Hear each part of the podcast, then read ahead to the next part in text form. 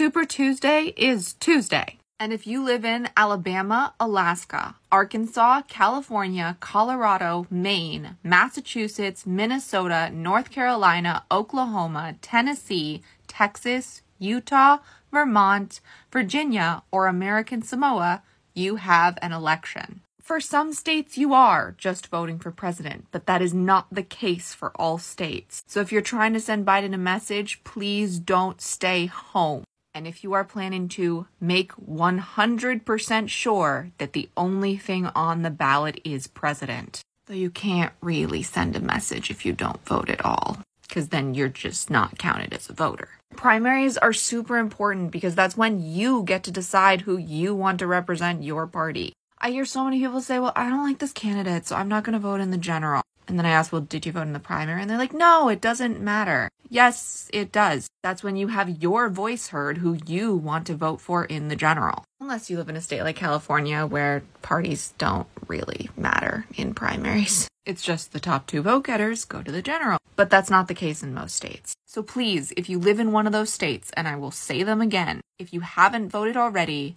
and you're registered to vote, make sure to vote by Tuesday night. And as long as you get in line before polls close, you are required to be able to cast a ballot. So don't get out of line if you get there late. Here again are where there are elections on Super Tuesday Alabama, Alaska, Arkansas, California, Colorado, Maine, Massachusetts, Minnesota, North Carolina, Oklahoma, Tennessee, Texas, Utah, Vermont, Virginia, and American Samoa. Your vote is your voice, and that voice is your superpower. Make sure your voice gets heard on Tuesday if you live in one of those states.